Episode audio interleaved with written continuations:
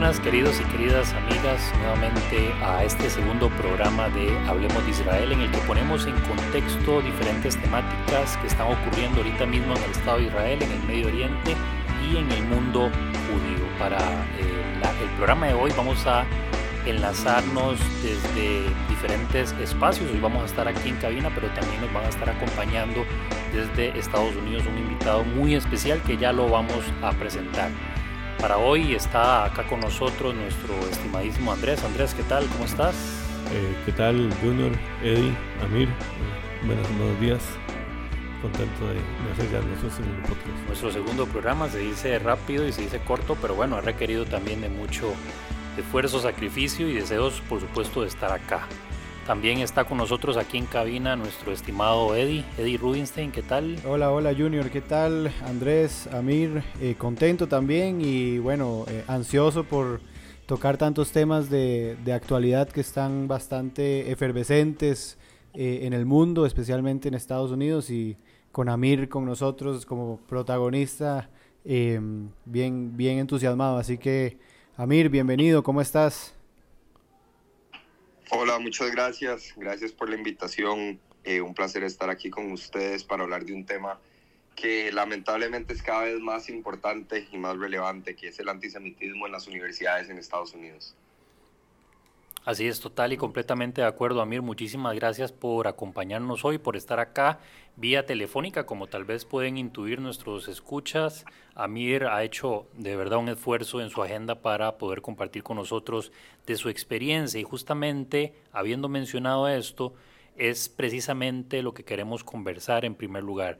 Amir, danos un contexto un poco acerca vamos a decirlo así, un, contexto personal, un background tuyo en el sentido de eh, cómo llegas a, la universidad, cómo te empezás a involucrar eh, en esta temática y cómo ha sido, digamos, tu evolución desde el punto de vista personal en este sentido.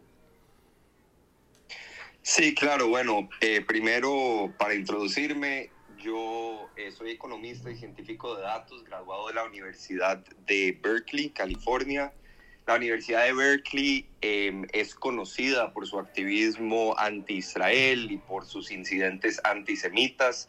Yo cuando llegué a la universidad sabía que iba a estar expuesto a eso, pero obviamente al llegar eh, me sorprendí realmente con la cantidad de incidentes eh, antisemitas y con la retórica anti-Israel que circula en el campus.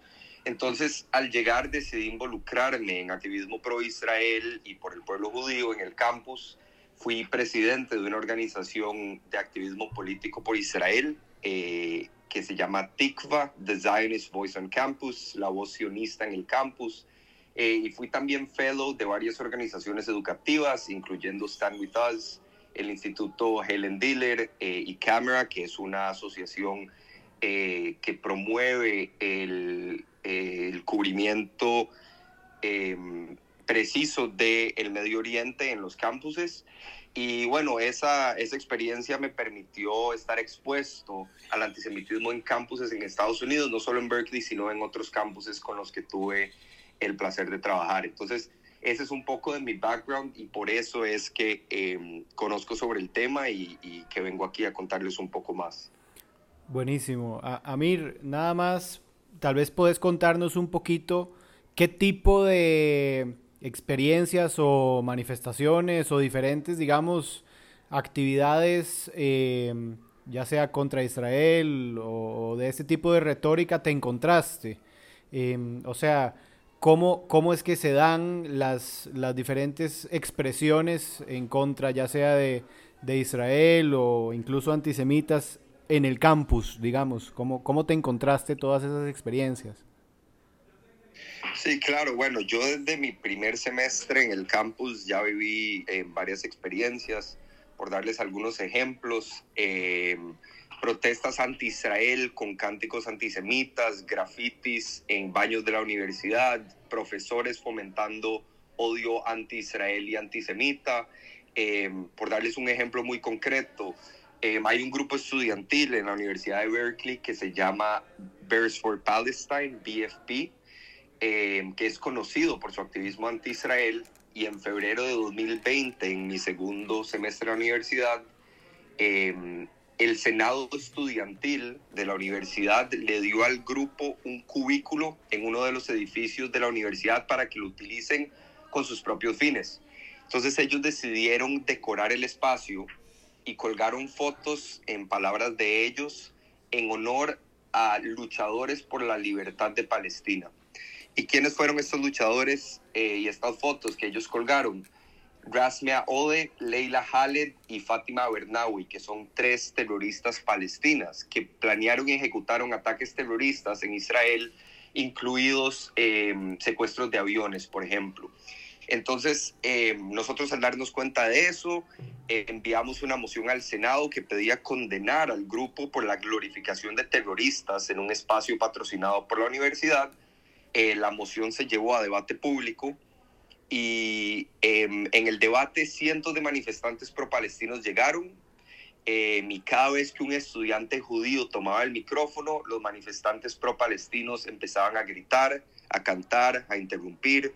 Durante todo el debate se dedicaron a dar discursos sumamente antisemitas eh, y el ambiente, el ambiente se llegó a poner tan tenso que llegaron a amenazarnos incluso con violencia. Entonces nos paramos y nos fuimos. A mí personalmente se me acercaron varios al irme, me llamaron colonizador, supremacista, racista, asesino. Eh, varios de mis amigos también tuvieron algunos encuentros eh, violentos, eh, estoy hablando de forma física. Y bueno, esto es solo uno de los muchos incidentes que tuve durante mis cuatro años de experiencia en Berkeley. Hola Mir, este, una pregunta. Siempre he pensado y he escuchado sobre el tema de los profesores. Eh, ¿cómo, em, cómo, cómo, qué sucede en clases eh, con un profesor eh, antisemita o, antisionista hacia un alumno judío? ¿Te ha tocado esa experiencia o has escuchado de, esas, de alguna experiencia así? Sí, claro que sí. De hecho, en mi primer semestre yo llevé una clase de relaciones internacionales, una clase introductoria, y la profesora en una de las clases em, dijo al frente de más de 200 alumnos que la guerra en Irak, em, la guerra estadounidense en Irak fue en gran parte empezada por el lobby sionista, que el lobby sionista fue responsable de la guerra en Irak y eso es solo un incidente que me, que, me sucedió a mí. O sea, estamos hablando de que esto es común en muchas universidades donde muchos profesores fomentan eh, discursos y retórica antisemita y anti-Israel. Eh, por ejemplo, en Berkeley hay un profesor que se llama Hatem Bazian. Él es profesor en el Departamento de Estudios Étnicos y él es el fundador de SJP, Students for Justice in Palestine, que es la organización estudiantil pro-Palestina más grande de Estados Unidos. Ahora, este profesor, Hatem Bazian, es conocido por su antisemitismo. Eh, por ejemplo, ha comparado a Israel con el régimen nazi, ha usado imágenes antisemitas en sus redes sociales, en sus clases, en sus artículos, ha defendido al grupo terrorista Hamas, ha llamado a una intifada, es decir, un ataque contra eh, civiles judíos en Estados Unidos y ha liderado el movimiento BDS. Ahora, si entramos un poco más a profundidad y hablamos sobre eh, Students for Justice in Palestine, este grupo que él fundó. Em, este grupo tiene conexiones con el Islamic Association for Palestine de Estados Unidos, que fue prohibido por el gobierno de Estados Unidos por su relación directa con Hamas. Entonces estamos hablando que la organización estudiantil pro-palestina más grande en Estados Unidos tiene una relación directa con Hamas varias de las organizaciones que trabajan con SJP, con esta organización, em, han ayudado con financiamiento del grupo terrorista Hamas. Entonces, estamos hablando que está institucionalizado este antisemitismo y este activismo anti-Israel en las universidades en Estados Unidos y es en gran parte fomentado por profesores. Amir, ¿qué tal? Eh, Junior Aguirre, eh, muchísimas gracias por acompañarnos, por estar acá con nosotros y lo que quería conversar con vos, o más bien es hacerte un comentario para ver si vos nos puedes ampliar un poco más, es que en este tipo de cosas, digamos, en, la propaganda en general, siempre hay que seguir el rastro de algo particular, que es el rastro del dinero. quien pone la plata es el que pone el discurso, como decimos popularmente, quien pone la plata, ¿verdad? El que está pagando la fiesta dice cuándo termina y cuándo se acaba. Recientemente leí acerca del el financiamiento que han recibido universidades, entre ellas eh, en la que vos estás, de aproximadamente 14 mil millones de dólares en los últimos cuatro años. Estas, este financiamiento educativo lo están llevando a cabo, obviamente, este, los petrodólares. Principalmente Qatar es uno de los eh, financistas, después Emiratos Árabes Unidos y por supuesto Arabia Saudita que estos dos últimos son países en los que últimamente Israel ha tenido un acercamiento. Sin embargo, parece que el tema del financiamiento a cátedras que tienen que ver con estudios del Islam, estudios étnicos y de raza, obviamente estas donaciones están sosteniendo a estas eh, a estas cátedras y están por supuesto sosteniendo las universidades. De ahí el doble, bueno, ni siquiera es el doble rasero, de ahí el sesgo completo hacia, hacia Israel y de ahí que los rectores, los principales eh, managers, por decirlo así, de las universidades se nieguen en muchas ocasiones a condenar estos ataques antisemitas que se están dando principalmente ahora en las últimas semanas. Con todo este contexto te quiero consultar, ¿cuál es la sensación? ¿Y qué acciones concretas están tomando desde los movimientos estudiantiles, eh, sociales y políticos que vos mencionaste al principio en los que has estado involucrado? Cuando básicamente hay que luchar contra todo mundo, es decir, hay que luchar contra los profesores, contra los rectores y contra las personas que están encargadas. ¿Qué es lo que qué acciones concretas están llevando a cabo y están realizando a sabiendas de todo este contexto que te acabo de mencionar? Sí, muchas gracias Junior, gracias por traer ese tema a la mesa porque es muy importante. Estamos hablando de follow the money, seguir el rastro del dinero para entender también por qué eh, muchos profesores y muchos eh, departamentos dentro de las universidades fomentan eh, el activismo anti-Israel. Entonces, antes de, de, entrar un poco en sobre cómo respondemos a eso, me gustaría hablar sobre algunos datos de este tema tan importante. Eh, hay un instituto que se llama el ISGAP, el Institute for the Study of Global Antisemitism and Policy, eh, que se encarga de combatir el antisemitismo, que recientemente publicó un estudio eh, sobre financiación, financiación, perdón, financiamiento extranjero oculto a universidades estadounidenses y su efecto sobre el antisemitismo y los valores democráticos. Entonces, para que nos demos eh, una idea, en la última década, instituciones de educación superior en Estados Unidos recibieron miles de millones de dólares de donantes extranjeros que no fueron reportados al Departamento de Educación de los Estados Unidos, lo cual es ilegal. Sí, y disculpa más bien, disculpa que te interrumpa ahí, sí. eh, nada más como para añadir un poco a lo que estás hablando. Eh, el tema eh, porque estuve leyendo el tema de la legalidad y la ilegalidad en cuanto al reporte de estos eh, estados financieros es bastante particular porque recientemente, es decir, desde los últimos más o menos tres o cuatro años es que podemos tener idea de el financiamiento, porque las universidades antes publicaban las donaciones de, eh, vamos a ver, de forma voluntaria. Ahora están obligados por ley. ¿Cuánto dinero está entrando más o menos desde el año 2006 que se han empezado a creer y a mover? No te estoy preguntando, ¿verdad? Es más bien una pregunta retórica para que nuestros escuchas se, la hagan ellos, ¿verdad? ¿Cuánto dinero estará entrando eh, o entró más bien desde años anteriores en relación a lo que ahora podemos tener por los reportes que vos mencionás? Exacto, sí. O sea, la cantidad está indocumentada. Se sabe por lo menos en la última década entraron 13 mil millones de dólares en contribuciones indocumentadas. Entonces, por supuesto que este número puede ser mucho más alto. No se le ha podido mantener registro a todas estas fuentes. Eh, ahora, vale la pena mencionar que el mayor donante es Qatar que en el del 2014 al 2019 donó más de 2.7 mil millones de dólares a universidades en Estados Unidos. Y como eh, usted menciona, eh, estos son los números que se tienen registrados. Probablemente el número es mucho más alto. Ahora, como sabemos, Qatar es uno de los principales, o si no el principal financiador de Hamas, el grupo terrorista que gobierna la franja de Gaza. Y lo que nos muestra este estudio, que es un estudio estadístico, es que la afluencia masiva de donaciones extranjeras, principalmente de Qatar, está directamente relacionada a activismo antisemita y anti-Israel en universidades. Entonces me gustaría mencionar algunos de los resultados de esta investigación. Lo primero es que al menos 100 universidades estadounidenses, incluidas Berkeley, por ejemplo, y muchas de las eh, Ivy League, o sea, estamos hablando de Harvard, Yale, eh, una de las universidades más, eh, más prestigiosas de Estados Unidos, em, retuvieron ilegalmente información sobre aproximadamente 13 mil millones de dólares en contribuciones indocumentadas. estas contribuciones son de gobiernos extranjeros y muchos de los cuales son autoritarios. Y ahora en estas instituciones que reciben dicho dinero, hubo el doble de campañas para silenciar académicos por sus posiciones políticas. Los estudiantes de la universidad declararon estar más expuestos a retórica antisemita y antisionista. Se reportaron niveles más altos de incidentes antisemitas en sus campuses.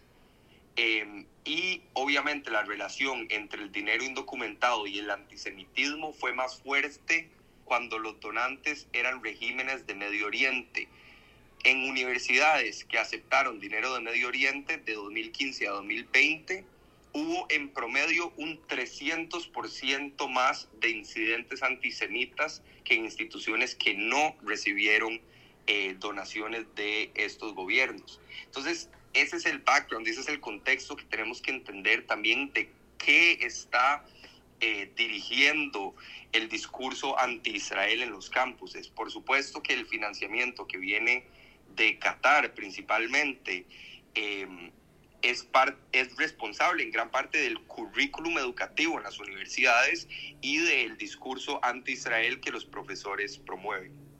Así es, eh, como se dice popularmente, quien pone la plata al final es el que dice cómo y cuándo se organiza, se organiza la fiesta. Ahí añado que en los últimos, o, el reporte que se tiene, inclusive la autoridad palestina donó aproximadamente 10,5 millones de dólares en los últimos cuatro años a distintas universidades. Eh, algo simbólico si lo comparamos con las donaciones que hace Qatar, que hacen otras naciones como Arabia Saudita, eh, los Emiratos Árabes Unidos. Eh, sin embargo, creo que también ese simbolismo al haber donado nos da a nosotros un indicador porque inclusive estas universidades, algunas de ellas han de manera tácita prohibido la participación de algunos profesores eh, judíos, obviamente, en sus carteras universitarias. Bien, em, yo quería nada más agregar para nuestros escuchas que cualquiera de los datos que se están mencionando aquí, tanto de los montos como de las diferentes organizaciones o estudios, que ha mencionado Amir o que ha mencionado Junior, pueden, pueden buscarlos ¿no? en, Google, en diferentes buscadores, donde quieran, para que vean la veracidad de la información que tratamos en este, en este podcast de dar con total em, apertura y verdad y, totalmente fidedignos. Sí, yo, yo, creo que para aportar a la transparencia, como dice Eddie, que es importante, no estamos hablando aquí de algo que se nos ocurrió, ¿verdad? Que sacamos un conejo de un sombrero. Eh, podemos facilitar un correo electrónico para que nos hagan llegar no solo sus dudas sin consulta, sino también para ofrecerles a las personas que quieran todo este eh, esta información que nosotros tenemos a mano. Yo también tengo, yo leí un poco el estudio que, que Amir estuvo mencionando, así que puedo dar fe, pero bueno, quien lo necesite también se lo podemos facilitar. Sí, eso era importante mencionar.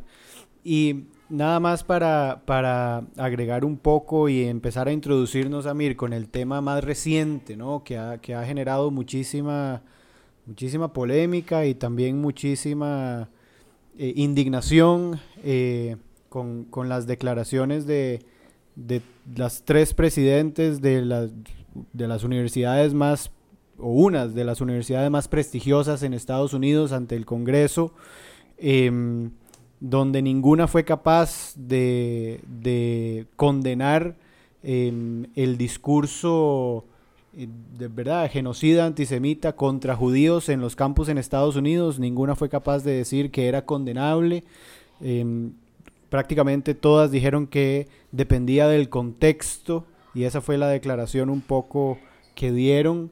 Em, lo cual ha causado muchísima indignación, ¿verdad? En, en, el mundo entero, eh, civilizado y con valores, eh, y pues en otros ha sido más bien justificado. ¿Cómo se ha tomado un poco este tema, Amir, en, en, Estados Unidos específicamente, en, este, en estos ámbitos universitarios que, bueno, ya, ya terminaste, pero estoy seguro que todavía mantienes contacto con, con muchísimos de, de, ese mundo, ¿no?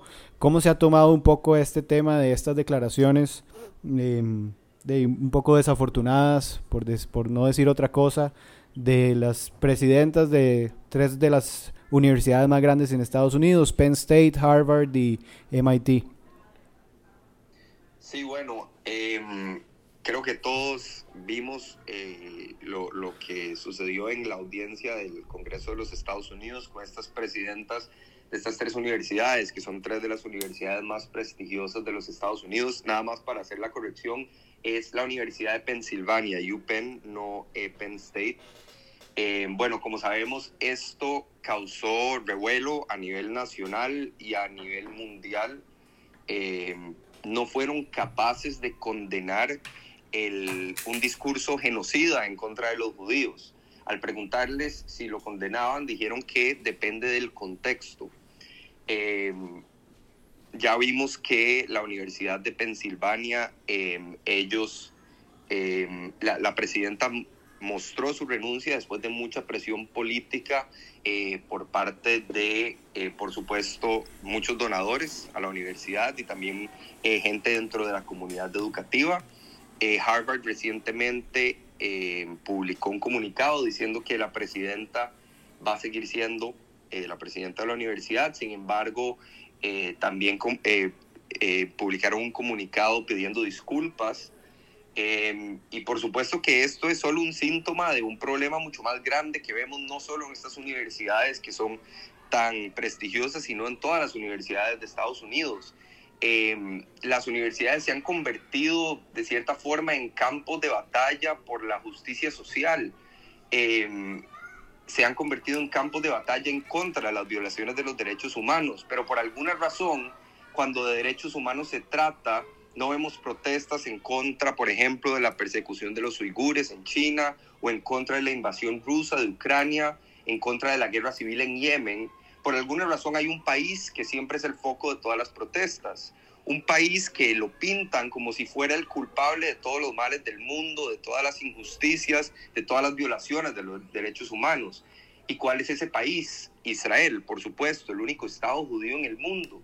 ¿Y por qué Israel? ¿Cuál es la obsesión con Israel? Bueno, la respuesta es simple, es antisemitismo. Israel se ha convertido en el chivo expiatorio eh, de las violaciones de los derechos humanos. Los estudiantes judíos se han convertido en el target de todas estas protestas, se han convertido en ese chivo expiatorio y esa es la historia del antisemitismo. Eso eh, eh, hemos visto que el antisemitismo a lo largo de la historia ha mutado, ha evolucionado y hoy en día vemos un antisemitismo que viene eh, principalmente de movimientos de izquierda, de movimientos progresistas, que usan a Israel como el chivo expiatorio y que cambian la palabra judío por sionista.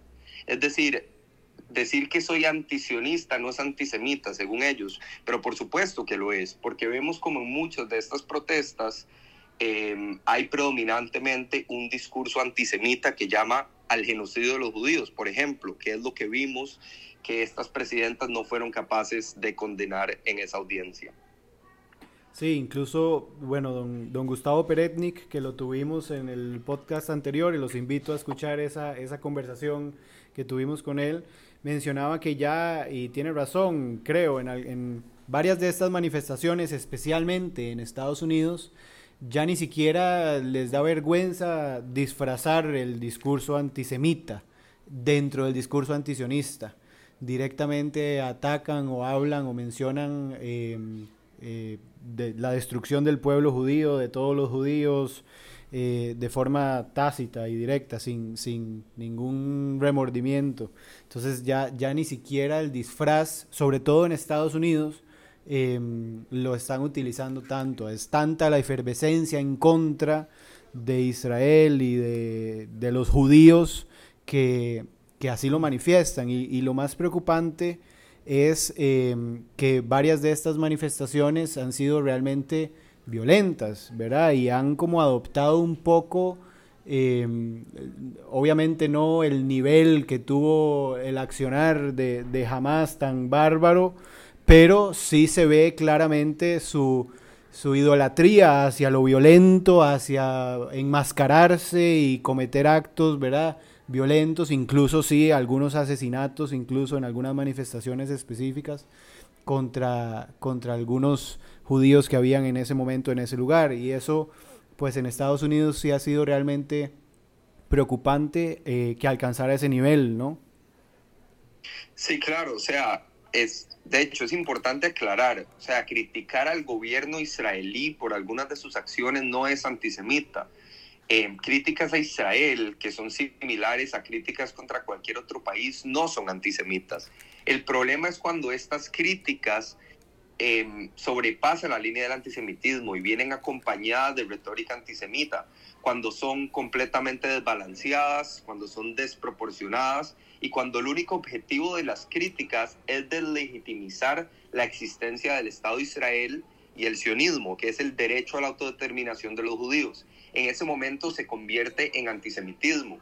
Y em, ahora que menciona Eddie sobre, eh, por ejemplo, cómo en, en, algunos casos se ha desnudado este antisionismo y ya vemos expresiones que son directamente antisemitas, eh, nada más por darles un ejemplo, en la Universidad de Wisconsin-Madison, 20 neonazis marcharon con banderas con esvásticas y cantando cánticos antisemitas. Entonces estamos hablando que esto ya no se puede defender como antisionismo o críticas al gobierno israelí.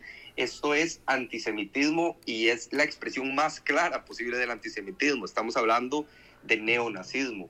Eh, obviamente en algunas universidades sí lo esconden un poco. Por ejemplo, en MIT, eh, estudiantes judíos eh, que estaban intentando ingresar a una clase, no los dejaron ingresar, eh, manifestantes pro-palestinos, se pararon en la puerta de la clase, no los dejaron ingresar y mientras hacían eso cantaban cánticos genocidas contra los judíos, cantaban desde el río hasta el mar, Palestina será libre, que por supuesto implica la destrucción del Estado de Israel y de 7 millones de judíos.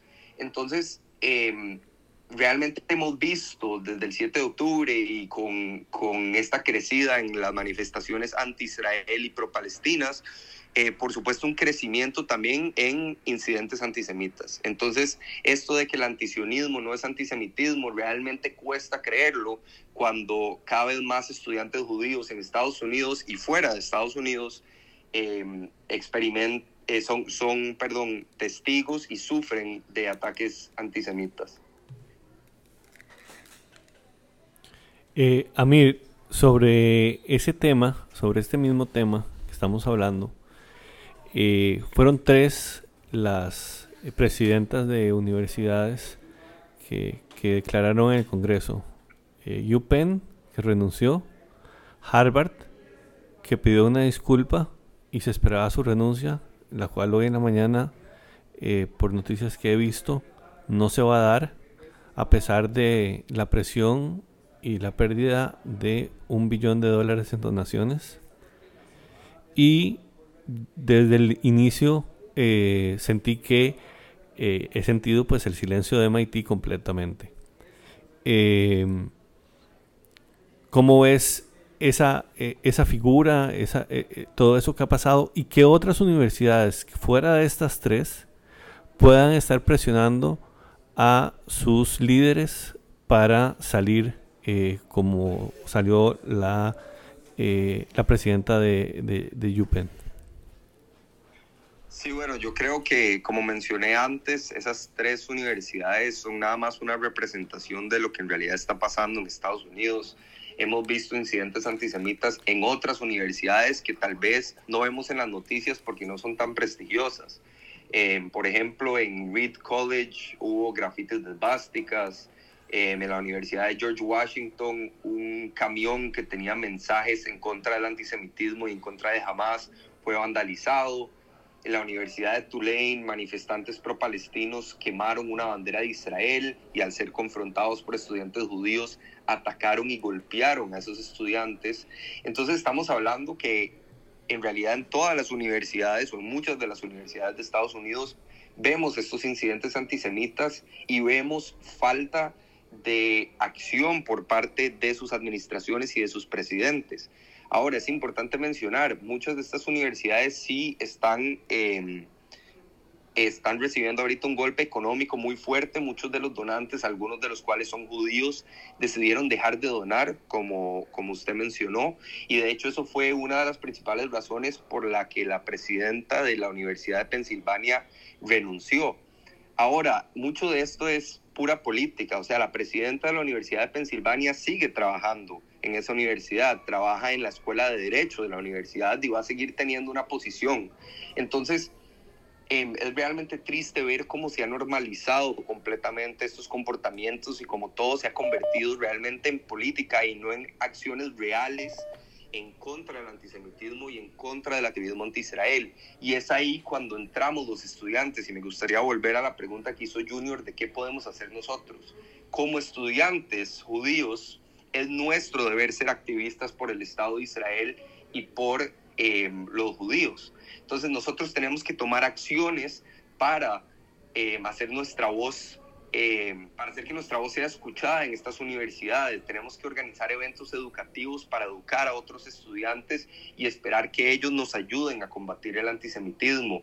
Tenemos que hacer eh, todos estos incidentes antisemitas tenemos que hacer que se escuchen en las noticias, que se escuchen y que la gente sepa que el antisemitismo está siendo normalizado en nuestras universidades y que si nosotros no hacemos nada al respecto, nadie más lo va a hacer.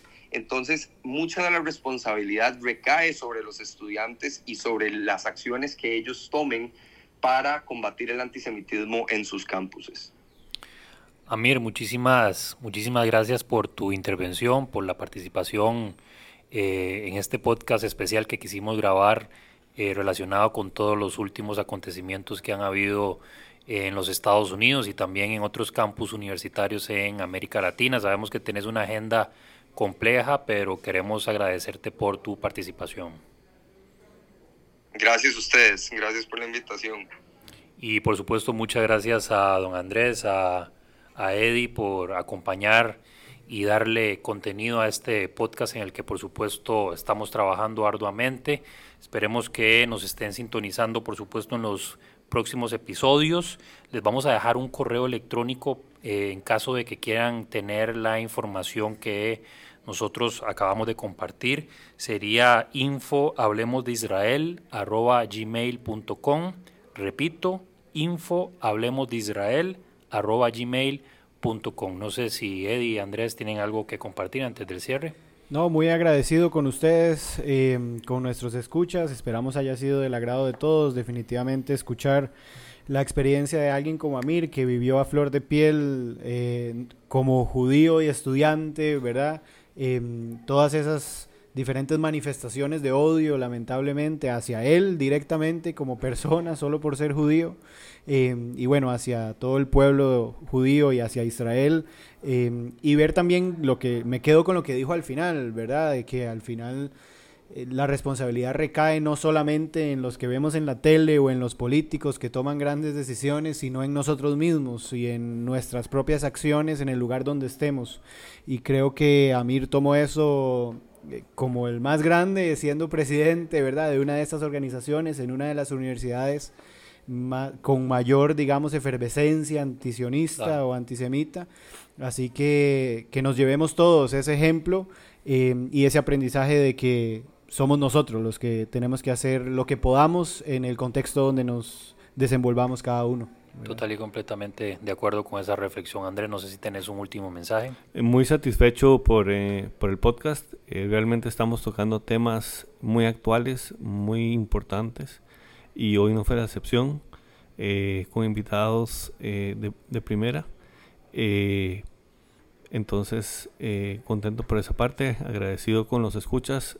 vamos, vamos creciendo y, y poco a poco nos van, nos van a ir escuchando más eh, y nos vemos la próxima semana si Dios quiere. Así es, nos estamos encontrando en próximos programas acá en el podcast Hablemos de Israel, donde te mostramos el contexto y la verdad de los acontecimientos. Muchas gracias.